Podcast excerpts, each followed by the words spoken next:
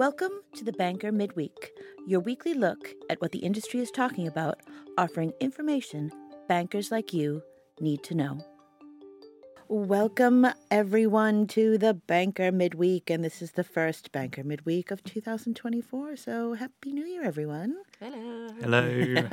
Excellent. As you can hear today, our Banker Midweek editors are Liz Lumley, myself speaking, uh, Barbara Pianese, and Michael Klimes. And we all wish you a happy new year.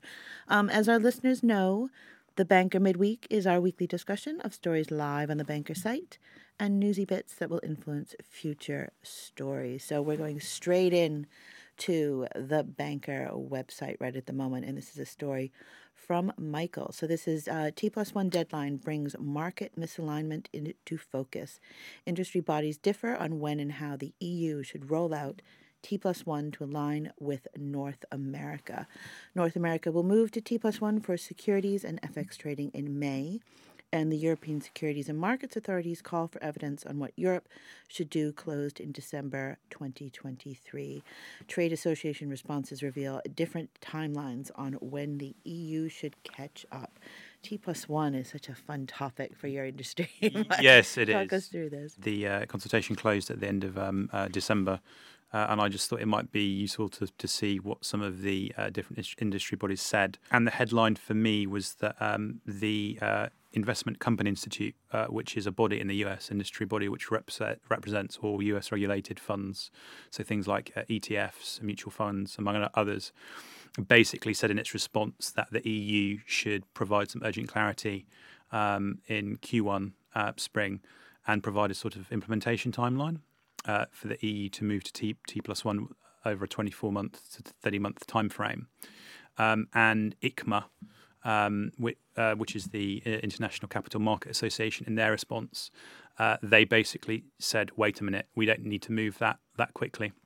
So I thought it was just interesting that the main body in the industry body in the in the US that uh, gave its lengthy evidence said that the EU has to move move quickly, and we need clarity. The EU move quickly. yeah, yeah. But then ICMA, um, which as far as I understand is is, is based in in, in London, uh, uh, pretty much even though it's got a globe more of a global out- outlook, perhaps.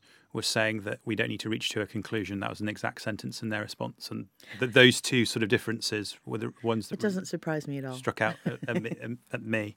Um, so we'll see what happens because the deadline is 28th of May. So the, the clock is is, is ticking. Um, So, what happens if the EU and the US aren't aligned? we shall see. Well, well, that's quite um, an interesting thing. Um, I think that both sides of the Atlantic, if you can put it that way, have been working hard on on workarounds. Uh, my understanding that a lot of work has been done on the security side of things to, to, to, to ensure the securities trade settle, but on the F, foreign exchange FX side, it might be a little more difficult because it's it's high volume, high frequency trading. Um, and there, if, if you have mis, a bit of mis, misalignment, you need really really need to settle the trades, especially with vast sums. That might prove prove interesting. Interesting. All right, we're going to move on to a story from Barbara. So, this uh, will the new EU banking resolution framework protect taxpayers' money? In April 2023, the European Commission presented legislative proposal to update the 2014 Bank Crisis Management Framework. The new rules, despite not being finalized, are already causing a stir among practitioners and banks. So, Barbara, talk us through this mm-hmm. one. Yeah, so this is it is a very like technical topic, uh, but I think it's one of those topics that becomes very relevant when a crisis, when a bank fails, for example, Mm. and then we don't have the time to think about you know We saw a lot of that last year. Yeah, exactly. so I think it's quite important that we we move forward, and uh, I think before um, this um, the original framework uh, in 2014, we didn't really have a choice when so when a bank was kind of failing, the choice was either um, was rescued by the state or was just uh, left failing.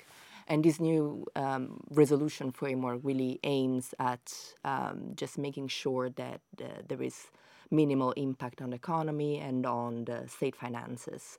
But as we've seen in the last decade, um, uh, this framework hasn't really worked that well. Uh, for a number of reasons that you can find in my article. So now um, European legislators are looking at ways to to make this uh, framework better. But of course, a lot of people are um, uh, not yet happy with the framework. So we, we will see. Of course, it's not really a topic that we, we see every day in the news, but I think it will be quite uh, quite relevant, especially as we see that you know banks will, will fail every time, and we need to make sure that um, uh, you know it won't cost taxpayers money, and uh, yeah, this is the main the main uh, aim actually, and then also we have uh, similar solutions for all banks in in, uh, in Europe, so that the rules are pretty clear. And again, we're, we're looking at how fast the EU decides to move. Yeah, yeah, how fast, but also what what what are the implications? Because I think one of the main uh, point of discussion is um, using more the um, depositor uh, scheme. So this is something uh, a controversial point. Uh, while a lot of um, like campaigners say that instead banks need to, to have more um, capital um, to uh, in case something goes They wrong. always they always fight need to- against that. Yeah, I mean, I'm thinking it's kind of like, you know, looking to protect taxpayers' money. I think Mm-hmm. kind of one of the biggest kind of mainstream media headlines around the 2008, you know, crisis was that banks were bailed out by Yeah, yeah, the general yeah. public um, and taxpayers. So that's a, a huge reputa- reputational issue to Yeah. try and do and protect that. yeah, that's what we want to avoid. Yes, I think we all want to avoid that. so we're moving on to a next story that was um, a bit interesting. So this is from um, Anita Hawser, uh, who covers uh, Europe and ESG issues for the banker. Um, will 2024 see stronger structures built around transition finance?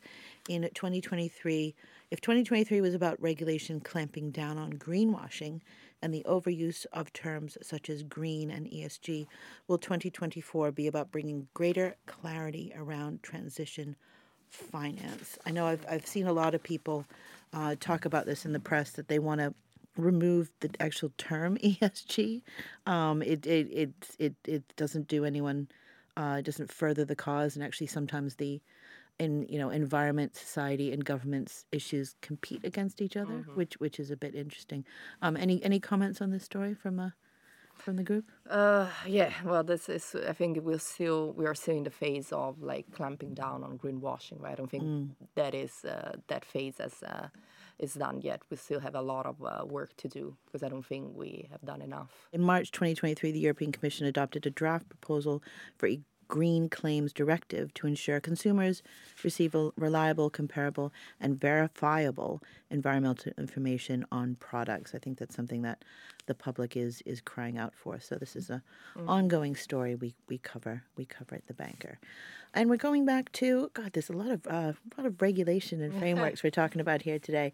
So this is from one of our reporters, uh, Davide. So this is: Do banks really understand customers' needs? In spite of the new consumer duty guidelines, banks are still struggling to meet customers' needs and are not working hard enough to protect their finances in the midst of a cost of living crisis. Um, what confirms due to change that? And sort of at a glance, the story said a majority of respondents to a UK survey say they do not trust their financial services provider to support them in hard times. That's quite interesting. Customers are looking for better support and education from their bank in managing their money, and banks need to rebuild trust with their customers, but AI is not the path to doing that. Any thoughts on this story? Yeah, I think it's uh, uh, of course I think it's it's just it's all again about regulation and regulation should push banks to you know to to to act for for their customers as we're seeing with the saving rates. So nothing has I mean I don't think things have really changed. So I think regulation should be clear on on how um, banks should, um, let's say, increase their um, interest rates for depositor, etc. Because at the moment, uh, even if the FCA has uh, kind of um, asked the banks to do something, in reality, nothing has, uh, Yeah. It, not it, much has happened because banks, as we've seen, were- have not really responded. It's interesting. I mean, when the this, the consumer duty guidelines came out, a lot of people were talking about the impact it was going to have on um, fintech companies, separate from traditional um, banking and finance. And this issue of trust with consumers um, has always kind of been the ace in the hole for, for banks. Um, you may not like your bank, but you know your money is Yeah, safe there, and that's a trust. So it's interesting to see how banks are at times losing the tr- lo- losing that ace in the hole. Yeah. Um, so it's it's not so much that consumers want to know their money is safe, but they want Yeah. support in, in having their money work for them. No, especially especially because yeah, we know our money is safe not because of banks, because of regulations that protect Mm. Yes, this yeah. money. So again, it's the the whole point. I don't think yeah. Yeah. Is it, what do you think, Michael? No, I just think it's good that the um, that is just from my perspective that the FCA is pushing quite hard with the consumer duty because my understanding is that it's it's kind of its flagship Yeah. policy initiative, and the fact it is um, uh, it, it, it you know it is getting a lot of press and does seem to be uh, shaking things up potentially. Yeah. I think I think it's a good thing. I, I, I, I, saw a lawyer speak about this last year, and he made a comment that a lot in the consumer duty has been, um, you know, has been covered by the FCA prior, but mm. this is kind of the FCA saying we really mean it now. Mm. Yeah, so pay attention, take care of your customers. So yeah, it'd be interesting to see. And also, since this is a, a UK initiative, and the UK is hugely influential on on global banking and finance, how this might spread to other mm. parts of the world, other consumer consumer duty needs. Excellent. So there are a few things I wanted to point out again because we're staying on the site. This is going to be a very banker.com focused podcast. So two things that we announced uh, from our Bank of the Year celebrations at the end of this year. The Central Banker of the Year and the Finance Minister of the Year are now live on the site and you can go and see them. So our winner for Global and Europe was Andre Pyshnyi. Have I done that correctly? That's right. Uh, yes, Yeah, Oh, lovely. Ukraine. I think so, Good for me. Um, so he's uh, he is one of the few governors who've had an introduction to central banking like that of Andre, who heads up the National Bank of Ukraine, appointed in October 2022 after former governor Krylo Svenkenenko resigned. Um, his job has been complicated from day one by the realities of war in that country with missile and drone strikes on the country's economic and energy infrastructure. And then, of course, our Global and America's uh, winner for Finance Minister of the Year is Nogui Acosta Jaén of Costa Rica. Uh, for a country relying substantially on foreign direct investment, Costa Rica's removal from the EU's list of non cooperating countries in tax matters is significant. The October decision recognized the progress the country has made in updating its tax, reg- tax regulation. Costa Rica's removal from the gray list is a sign of its commitment to meeting international fiscal standards. Any comment on uh, central central and finance ministers of the year? It's always a bit, let's say, difficult for the for our uh, judging panel to pick up the, the winners Mm. just because it's, it's very um, uh, a lot of countries come from have different very different economic situations Yeah. so You want to see progress, though. I mean, especially with the finance minister in Costa Rica, you can see the work that's been done. yeah in, this case country. yeah yeah yeah but it's uh, the, you know everybody could say it's, it's kind of uh, somehow subjective Mm. which doesn't mean it's you know it, it because there is there are no kind of um, uh, numbers and data to support these decisions but i think it's uh, a decision like this in terms of um, costa rica was quite quite relevant yeah. Excellent. Yeah, and you can see all of the winners of our uh, 2023 Bank of the Year on thebanker.com. We have, uh, as you know, that Michael had just passed me a note. This, so we're going to promote before we move off the site for uh, for, for, for our end. Um, you know, the banker is known for its uh, rankings and awards. So upcoming very soon is the Investment Banking Award. So take us away. Tell us about that.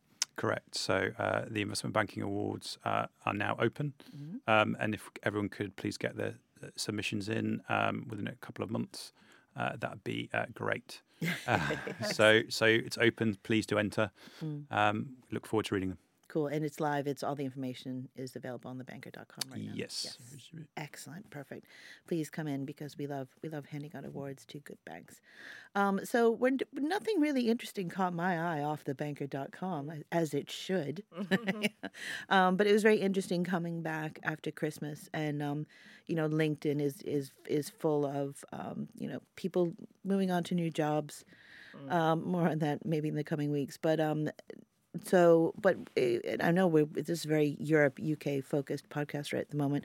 So the one that caught my eye was starling bank's chief banking officer helen Bierton who has been profiled in the banker has left starling and has joined uh, Lloyds banking group as director of everyday banking. So we wish helen all luck in her new position. Any new positions you saw pop up that you thought were interesting? No, I just I just uh, like the job titles. Yes, everyday uh, banking. I, I was quite surprised that a, a bank as a you know offers this kind of. What's that titles. consumer duty stuff? Oh, everyday banking. It Yeah. sounds like fun. They want you. It's kind of like coming back and you know being in touch with the bank on a constant basis. Excellent, wonderful. Okay, Michael, Barbara, thank you so much. Thank you very much. Very much. Well, thanks and happy New Year, everyone. Thank you for listening to The Banker Midweek, part of the portfolio of podcasts from the editorial team at The Banker, available on thebanker.com and wherever you get your podcast fix. Search on The Banker Podcasts to listen to more.